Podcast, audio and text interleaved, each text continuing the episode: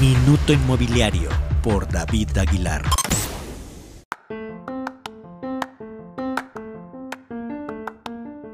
Esta semana conocimos los resultados del Censo de Población y Vivienda 2020 elaborado por INEGI.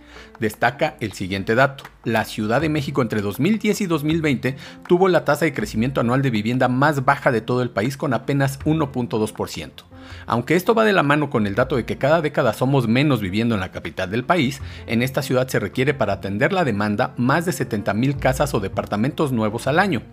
Un reporte de TINSA señala que durante todo el 2020 se comercializaron solo 18.500 unidades contra las 23.500 casas del 2019 y bueno, las casi 29.000 del 2018. Las 18.500 que se vendieron el año pasado apenas cubrieron el 26.4% de la demanda, por lo que es una realidad que nos estamos quedando sin opciones de compra de vivienda nueva en esta metrópoli. ¿Y a dónde nos estamos yendo a vivir los chilangos? Algunos se juntan con amigos para rentar o se quedan a vivir con sus familiares, pero también hay un éxodo a otras ciudades como Querétaro, Puebla, Tecámac, Metepec, Toluca y Pachuca. De eso informaremos en otro capítulo.